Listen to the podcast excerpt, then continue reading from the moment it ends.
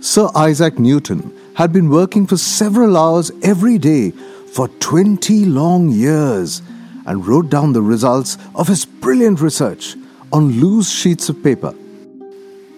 One day he went out for a walk, leaving his research paper on the table with his dog Diamond in the room.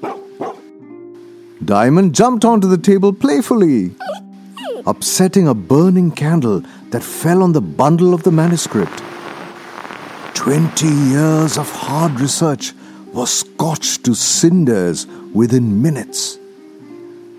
When Newton returned from his walk, he was shocked to see his monumental effort and invaluable research papers reduced to a pile of ashes.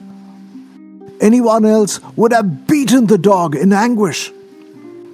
But Newton simply stroked the dog's head and said, looking at it with pity, Oh, Diamond, you know not what you have done. And Newton started writing again, though it took him several years to complete the task.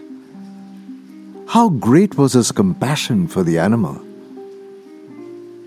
So, what's our learning from this story?